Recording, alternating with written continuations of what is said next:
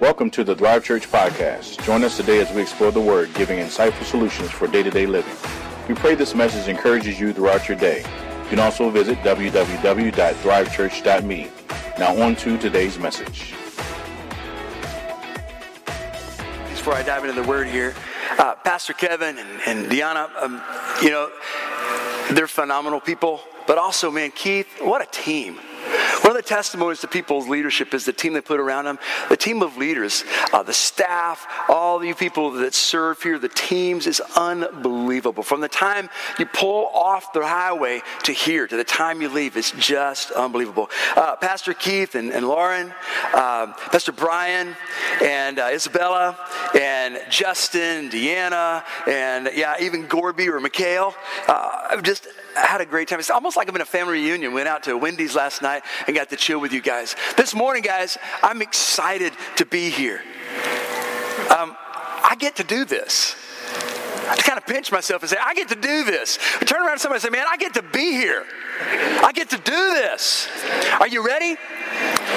So, this is week three of a four week season called Necessary Sins. Now, we could probably all agree, right? That uh, murder, rape, stealing, lying, those are all wrong, right? Kind of black and white. All of us agree that, that some sins are really, really wrong. But see, the problem is, in our culture, we're tempted to buy into the lie that some sins are just like unavoidable. You just can't get past them, just can't help it. And we kind of adjust our lives down to allow them in. You say, man, I, I just can't help it. But I want to submit to you today. I want to share to you today confidently that I believe that through God's power, out of a life of gratitude and submission, we can overcome and live above those things. Amen? Over the past two weeks, we've talked about lying and you've talked about gossip. And at the beginning of each of those sermons, you've been praying one of my favorites. As a matter of fact, I'll be honest with you, peel back the curtain. I pray this in the shower every day, even today. So, what I'd like to do is let's stand together. Would you stand with me? I want us to pray this prayer over our lives. Right out of Psalm 139. It was offered by a man who was far from perfect, but the Bible says he was a man after God's own heart. Out of Psalm 139, let's pray this together. Search me, O God, and know my heart. Test me and know my anxious thoughts. Point out anything in me that offends you and lead me along the path of everlasting life. One more time. Search me, O God, and know my heart. Test me and know my anxious thoughts. Point out anything in me that offends you and lead me along the path of everlasting life. Amen. You may be seated. So, this morning, we're going to talk about a four letter word lust. Now, most people would say all men deal with lust. And I believe this I believe there's two kind of men on the planet there's men who deal with lust, and they're liars. You're in one of those two camps. But in today's world, it's not just a man thing, is it? It's a man and woman thing. It's a human being issue. You see, men may be easily tempted, but women can be easily hooked as well. The Christian Herald said that about one in six women, women, struggle with an addiction to pornography. One in six.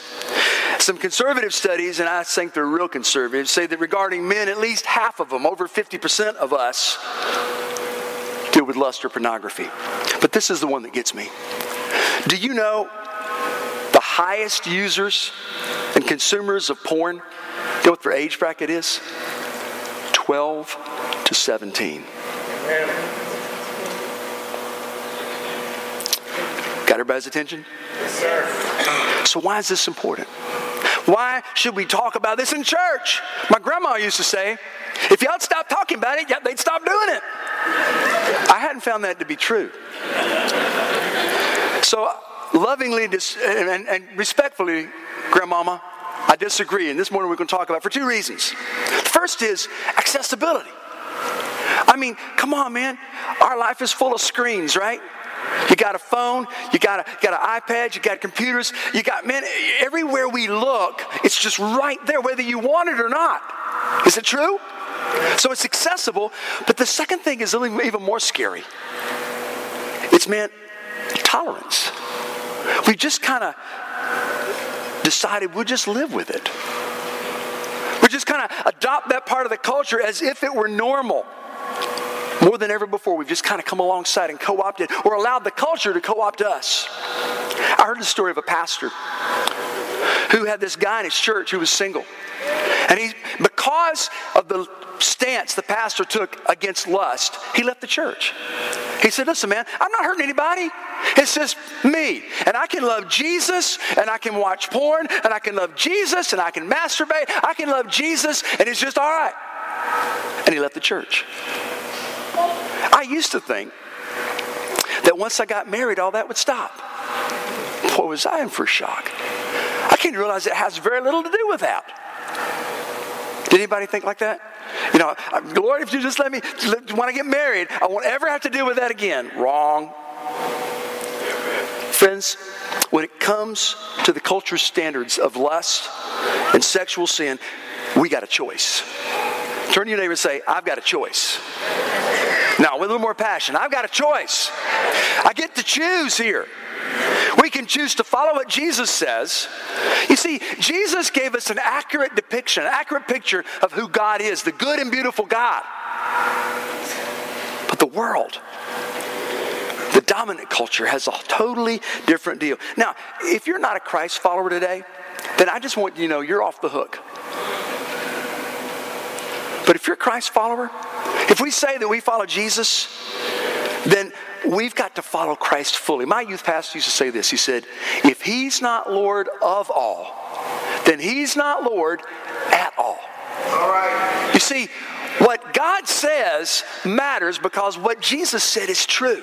Right. And if what Jesus said is true and I want to follow after Jesus, then what Jesus says is important to me, and my life needs to begin to more and more and more align with the life that Jesus lines out. So this morning, our first scripture is in Matthew chapter 5. It's a very familiar passage. It's out of the section, the, the very first sermon that Jesus preached was called the Sermon on the Mount. Well, that's where we are, right in the middle of it. And so uh, he's talking about this whole issue of a real, it's a 50 cent word, duplicity. It basically means you got two brains. You ever see that movie, The Man with Two Brains? It's like you got two different brains. You got a double mindedness. But before we get into that, who was Jesus' audience that day? Well, if you back up in the very first verse of Matthew chapter 5, it says, Now when Jesus saw the crowds, he went up on a mountainside and sat down because that's what the rabbis did. That's what the teacher came over and he sat down. Then watch what scripture says. His disciples came to him and he began to teach them. So who was the audience? Say it again.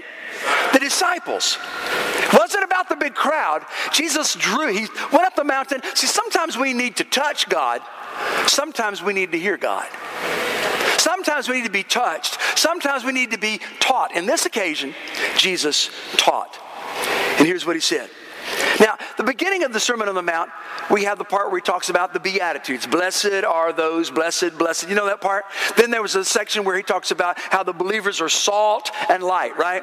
Then the next section, he talks about how, you know, I did not come to do away with the Word of God, but I came to extend or fulfill the Word of God and underscore it. And then he starts on this whole deal where he's, he's talking to the Pharisees and the Sadducees. You see, the Sadducees didn't believe in the resurrection because that's why they were Sadducee. Um, now, the Pharisees, we're talking about religious people. I think we talk about it sometimes we give them a bad rap. These are people that really wanted to follow God, but they thought the way to God was by doing right, by obeying the law. So he comes into this system and he starts talking about, well, you know, you've heard it said this, but here's what I say. You've heard this, this is what I say. Now, the Pharisees were living in a duplicitous or a double minded life. Now, what would the opposite of double minded be? Say that a little louder. What? Single minded. If I, exactly. You guys are really, really good, by the way. I'm, going to tell you, you're going to get an A from me to Pastor Kevin this afternoon. Good. But see, they had a, a alignment problem. Now, I'm not a mechanic, but have you ever had your tires get out of line on your car? And your life start wobbling, going down the road, get 55, whatever that, you know. And well, you know what? When we get spiritually out of line, our life gets a little gets a little wobbly, doesn't it? Gets a little wonky. They had an alignment problem. You know, they said one thing, but they did. So we got a word for that, don't we? We call somebody who says one thing but does something. How we call them a hippo? Yeah, y'all know that word. See, that's the deal. That's what duplicitous means. They claimed to not participate in adultery, yet they were lusting. So they were more concerned about this how things look on the outside. Is my hair right? Am I having a good hair day or a bad hair day? Am I dressed right? Do I look good? Do I sound good? Do I appear pious? Instead of having a heart after God. Now, with that little bit of context, let's look at what Jesus says here. Matthew 5 27, 28. You have heard it said, there it is. You've heard it said, you shall not commit adultery. But I tell you that anyone who looks at a woman lustfully already committed adultery with her in her heart. What? You kidding me? Do you see what Jesus did? Did you catch it? Everybody in that audience thought they got a pass on this. They thought they got a get out of jail free card here. They thought it didn't apply to them. But it's like, uh, uh, uh, uh, before you think that, big boy, Jesus raises the bar. See, the Jews had some 630 plus laws, and every day they strove really hard to follow 630 oppressive laws that nobody could follow. Then Jesus comes by and he says, It's not even about the law. If you have bad intent, you've broken the law. Oh my gosh. Now, suddenly, everybody on the mountain is guilty, me included, by the way. Uh oh, the message is extremely relevant. Remember that old song, It's me, it's me, it's me, oh Lord, standing in the need of prayer? It's me. I'm undone. Like Isaiah said, and I live among a people who got foul mouths. So here's what it in the book of James. Now, to me, one of the coolest things about the Bible, James was the half brother of Jesus because God was Jesus' daddy, right? But Joseph and Mary had a son named James. And the whole time that Jesus was alive, James didn't follow Jesus. But after Jesus died and rose from the grave, guess who became number one disciple? Head of the Jerusalem church, James. Now, have you ever stopped to think about that? To me, one of the most amazing evidences that Jesus is God is that James got saved.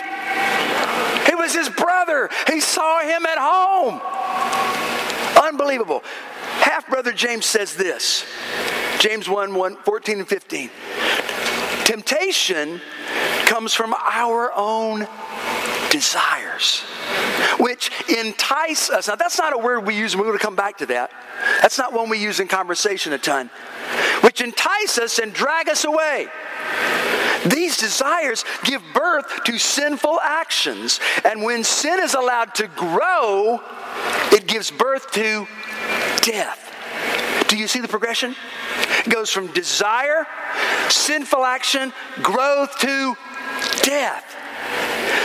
In the Bible, most of the time when they talk about sexual sin, they're talking about a broad group of sins, kind of like this anything that attempts sexual fulfillment outside the covenant bond of marriage between a man and a woman for life. Let me say that again. Sexual sin is anything attempted for sexual gratification outside the bonds of a one man, one woman relationship for life that we call marriage. So, so what? Sometimes in Bible study, the most important question is not who, what, where, or why, but so what? So what? Here's the deal. Here's the so what. Here's the big idea. Giving in to sexual sin will kill you. All right. It'll kill us. It brings death. Death of what? Death of purity. Yep. Which opens the door for shame. death of intimacy. Favorite definition of intimacy is into me see. You see, if into me see and into you see, then into we see, and we have intimacy. That's what we want. But we settle for something less than that. We do. This is one of those mornings. My pastor used to say to me, if I ever point my finger this way, you got to know there are four more pointing back at me. This is one of those mornings, y'all. I'm talking about I'm in the struggle right here with you. By the way, just call me PT or Pastor Tracy. Do not call me Dr. Reynolds or Mr. Reynolds. That's my daddy. Um, if you don't believe it, that this leads to death, you just stay on the path you're on and see where it takes you. That is not going to tell you take you any place you really want to go, is it? What we want is intimacy. We're looking for love in all the wrong places. The more we give in to sexual sin, isn't it also true that the deeper we get in, the more it takes to satisfy us? It's just like dope. It's just like drugs. It's just like alcohol. The more you got, the less it satisfies, the more you think you need it. So, what's going on here? Is James has exposed an evil death plot. He's exposed a sinister, evil plan, a plan of attack designed to take control of us and to take us out. The word entice is actually a fishing term. Now, I tried fishing as a kid a little bit more, and I fished a few times, and I am absolutely terrible. terrible. I'm not nearly patient enough to wait on those stinking fish. And they do stink, but you don't like that neither. And once you catch one, what you gonna do with that? I don't like messing with no dead fish and scales, and they always, you know, stab you and stuff. Man, and I talk way too much to catch them too. There's that too. The word entice actually comes from a Greek word. We're going to learn a Greek lesson. Turn your neighbor and say, We're going to learn some Greek now. I teach at a college. we got to learn a little Greek. One word, right? It's deliazo, that's a great, almost sounds like, yeah, I'm going to order that with some spumoni tonight. Some deliazzo. Can I have a double deliazzo? You know, it's a cappuccino. No, it's not. A deliazzo means to trap, to allure, to entice, to hook, like a fish. So that's all well and good, but guys, how do you do it? I, this morning, I want to take a couple things. We're going to talk about how he does it, then we're going to talk about how we can get better. Are you good with that? Not going to be long. So, how are we hooked? I'm going to expose this plan. Number one, the first thing is this you and I are exposed. We're exposed. We get exposed to porn somehow, somewhere. You or I have been exposed to sexual impurity, and you've all got a story. I remember I was eight or nine years old on a Boy Scout trip, and my best buddy, Ricky Golden, showed up, and he couldn't wait to show me could not wait to show me this little bitty tiny, about this big, little two by two picture of some half nude woman. And guys, that was over 50 years ago. If I tried really hard, I could remember it. I don't want to remember it. But my brain still remembers that. You know what I'm talking about? It wasn't too many weeks after that that I, my brother had this big old briefcase and it had one of those little digital locks on it. And man, I remember one day I hooked you out of school. True story. I'm not proud of this, but I'm telling you the truth. I, I, I decided, you know, I'm not the smartest guy you know, but I can be real. We can be, I is that all right? So I'm at home and I found it because I was pretty sure I knew what was in there. And I was not disappointed. Our home address was 310. Guess what the number on that rascal was? It was pretty easy to find that thing. And so now I'm hooked. There was all kind of trash in there that at this point I wish I'd never seen. And over the years, it's been amazing to watch how the delivery systems change, but it's always there. The enemy thinks, man, it wants to tell us it's no big deal. It's not going to hurt you. It's a private deal. But the first thing is we're exposed. The second thing is this. Now, catch this. This is very, very important. Because of that exposure, we are injured. Say that word. Injured, hurt, injured. You start looking at sexuality in a wrong way. We've got a warped mind. We got stinking thinking. You're hurt. I'm hurt, and you probably don't even know it. You are playing injured. Now, how many athletes we got here? Have you ever played injured? Have you ever got hurt and you should have gone out but you stayed in?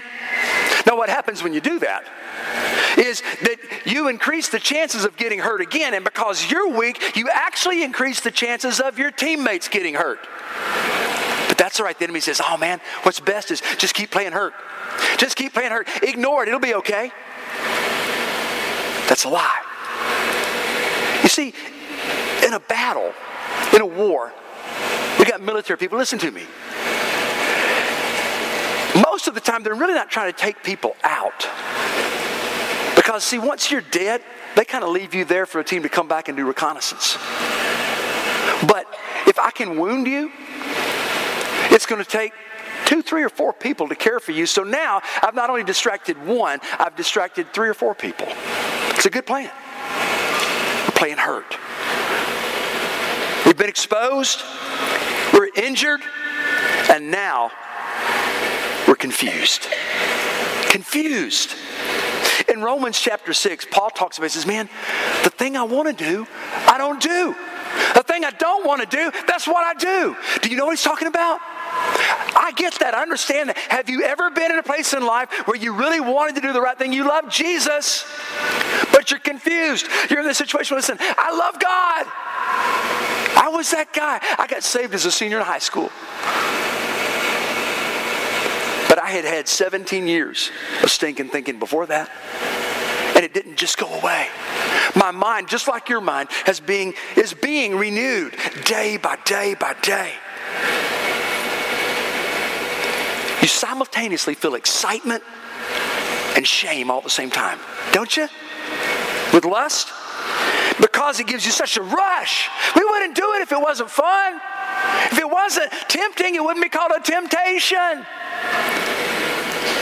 We say, man, if, if my spouse met all my needs, then I wouldn't, hmm? Or it leads to sexual confusion. We love Jesus, a secret that I hope nobody ever finds out. And I'm leading this double life, duplicity, double minded. It's a problem.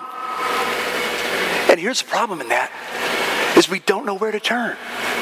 Who can you talk to about that? I'm in my first position as a youth pastor. I'd gone to direct this big choir. I prayed about whether to go there. I'm going there. First year, I got to direct about 450 teenagers at a youth camp. And I left, I had to go to the bathroom. I got off on an exit and went into a truck stop. Walking from that door to the bathroom, I walked through a potpourri. I'd never seen stuff like that. My brother didn't have anything look like that. And I walked in used the bathroom came out, and it was planted in my mind. The next time I was in that area, I was tempted to get off there. I didn't do anything with that, I just walked through. But you know, there came a day, if you do that enough, you know, if you give into it, one day I bought one. I felt so guilty. It's true story. I felt so guilty before I got home. My mama said, You don't ever throw anything out the car window. I was so embarrassed, I found a stretch on the highway and I threw it out the window, hoping nobody would see it. And it gets worse. It gets worse. And if you're in that situation, who are you going to talk to? I was afraid to talk to somebody on staff, afraid they'd fire me. And maybe they should have. But you know what I needed? You know what I needed? I needed somebody to come alongside me and say, Listen, I'm here to help you. You know, one of the words we use for Holy Spirit, parakletos, means one called alongside to help. One called alongside to help. Somebody that would say, listen, I'm going to walk you with you through that. You're not the first, won't be the last. We've, and like I said, every man deals with it. It's every man's problem. But not every man talks about it. It's most women's problem to some degree or another. We're confused. So many people today are caught in cycles of shame and confusion. They come to church and they can barely lift their hands because they feel the weight of stuff that happened in private. Now, we got really quiet in here. But here's the deal, guys.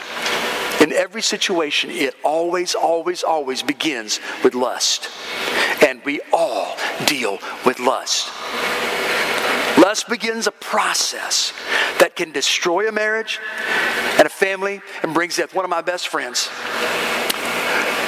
I performed their marriage, and about a year into it, he had a severe accident on a ski slope, and he got, he got introduced to and addicted to internet pornography. When his wife found out about it, she left and never came back. It was like game over. So don't tell me it doesn't happen.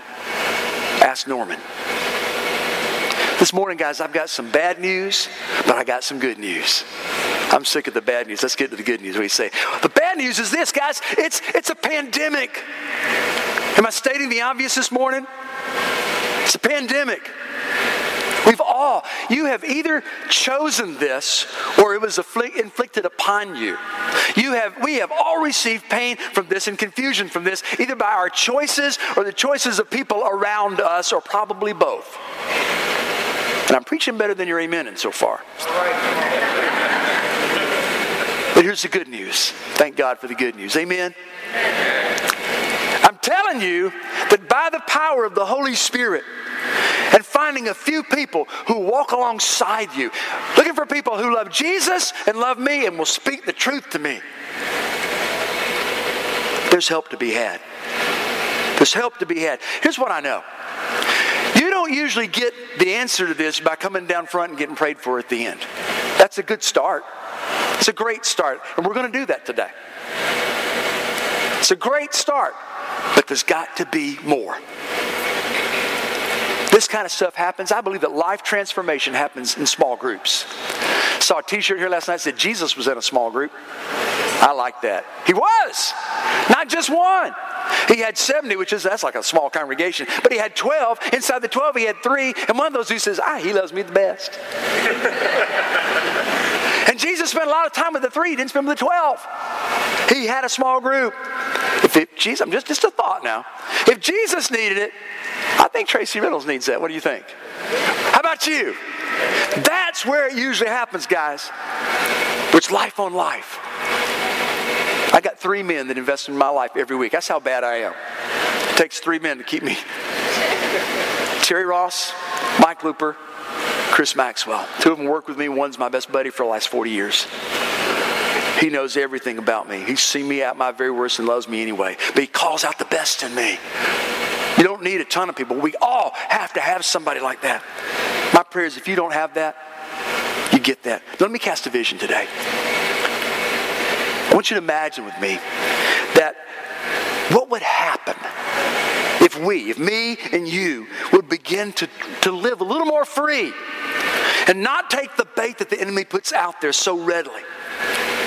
We'd be flourishing and thriving and people would flock to us because, man, they'd say something is different. Because the cycles of shame, the cycles of despair, the cycles of hopelessness would be broken. But you see, here's the deal it's up to you and it's up to me. We have a choice.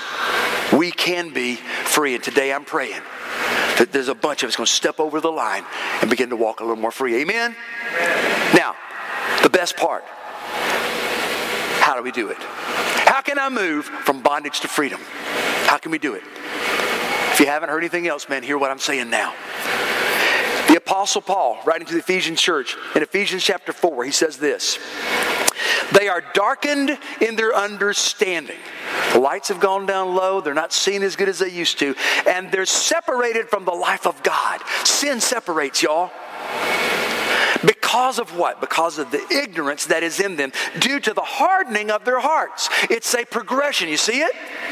Having lost all sensitivity, they've given themselves over to sensuality. There's that word again. So as to indulge in every kind of impurity. Do you see the progression again? If you sow a thought, you reap an attitude. If you sow an attitude, you reap an action.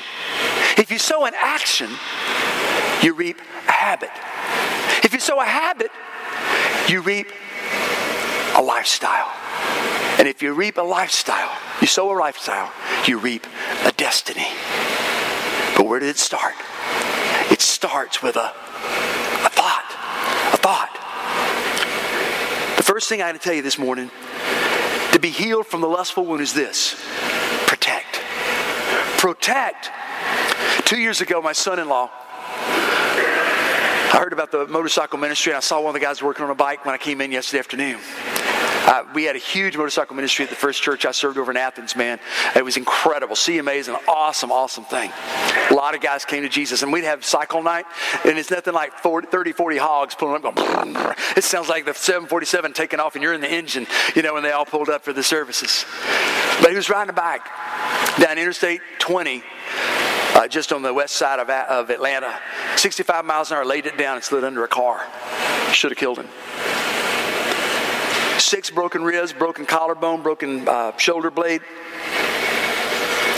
road rash from head to toe, a huge gash like a, like like a shark bite on his leg. Took months to get over it. Took about a year to totally get over it. He had no brain damage, had no major internal. It was an absolute miracle. The next day, the guys in the, in the ICU were saying, You have no idea. We don't usually have these kind of conversations the day after. It was the hand of God. But you know what was amazing? You would think, you know, all the broken bones and stuff, that would be the number one. You know the number one thing they were concerned about? Protecting that wound. It was about not letting this get infected. Not letting that. And you know what?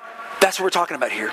We've got to protect our wound. Some of us today are wounded sexually, but God heals our wounds. So we've got to protect the wound. So, how do you do it? In Psalm 119, verse 9, it says, How can a young man or young woman keep their way pure? How can it happen? By taking heed according to the Word of God. Another version says, by guarding it according to the Word of God. Taking heed. I think about that.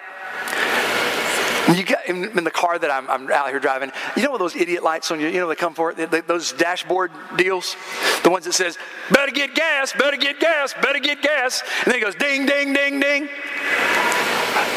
Mine has a little deal where in, in the Toyota, I got a, a, hybrid car, and it tells me, man, I had it down to six miles before it ran out of gas, before I got to the gas station. That's just stupid.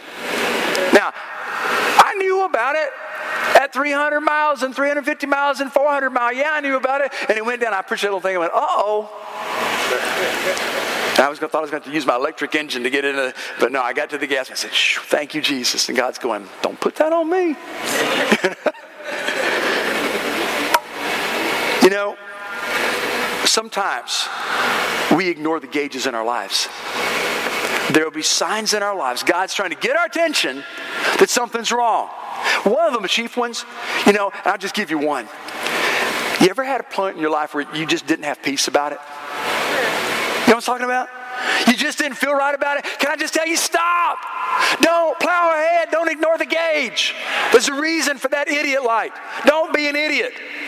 You'll find out why that light came on.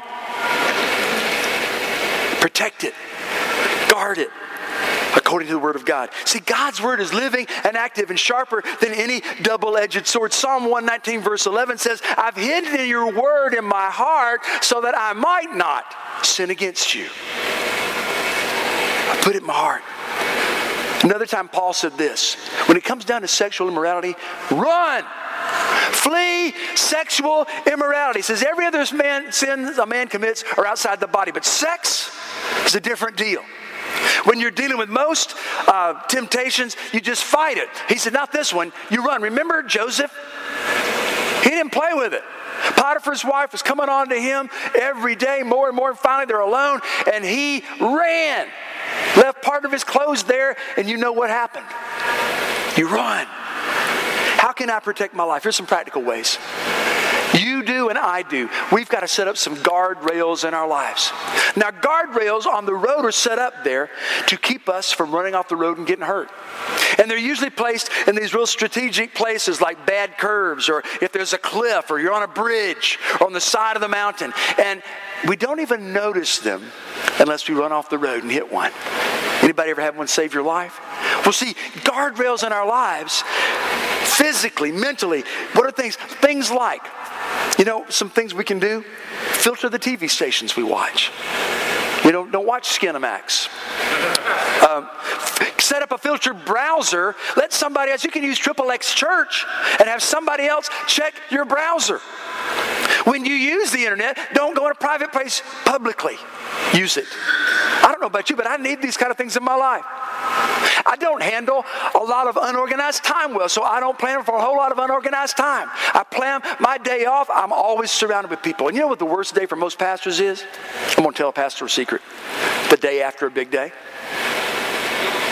I see some heads shaking. The day after a big day. Have you ever found out, man, you can lead worship by playing a keyboard and have the worst fight with my wife on the way home I've ever had? There's a thin line between walking in the spirit and stumbling in the flesh. Amen? Sometimes we just stumble in the spirit and, you know. We've got to learn to protect. But that's not all there is, guys. You know, here's the problem. We can either build some guardrails at the top of the cliff or a hospital at the bottom. But most of us choose to put a hospital. We'd rather have a hospital at the bottom than some guardrails at the top. Protect. Don't go in blind. Put people in your life. Go to God. Man, get serious. God, I mean, get real with God. How many of you know that when you tell God your deepest, darkest secret, He doesn't fall off the throne? Can't believe that, holy. I've never come to God and God freak out. He can handle it. He'll love us anyways. Protect, but we got to do more than protect, guys. Second thing is this we've got to pursue. We've got to pursue. It says in Ephesians 4, they're darkened in their understanding and separated from the life of God. I said earlier, sin separates. Sin is actually an archery term. Sin means, you know, to miss the mark. And literally, if you think in terms of what's that round thing when you do it, you bow and arrow, you get the round thing called the, the, yeah, the target with the bullseye in the middle. So I'm aiming at that thing, twang, and it takes off. And ever how far the arrow lands from the bullseye is the sin. And it doesn't matter if I missed it by this much or by a mile. It separates. It's how far we missed the mark. Sin separates. You know what I'm talking about? Have you ever, here's a dumb question.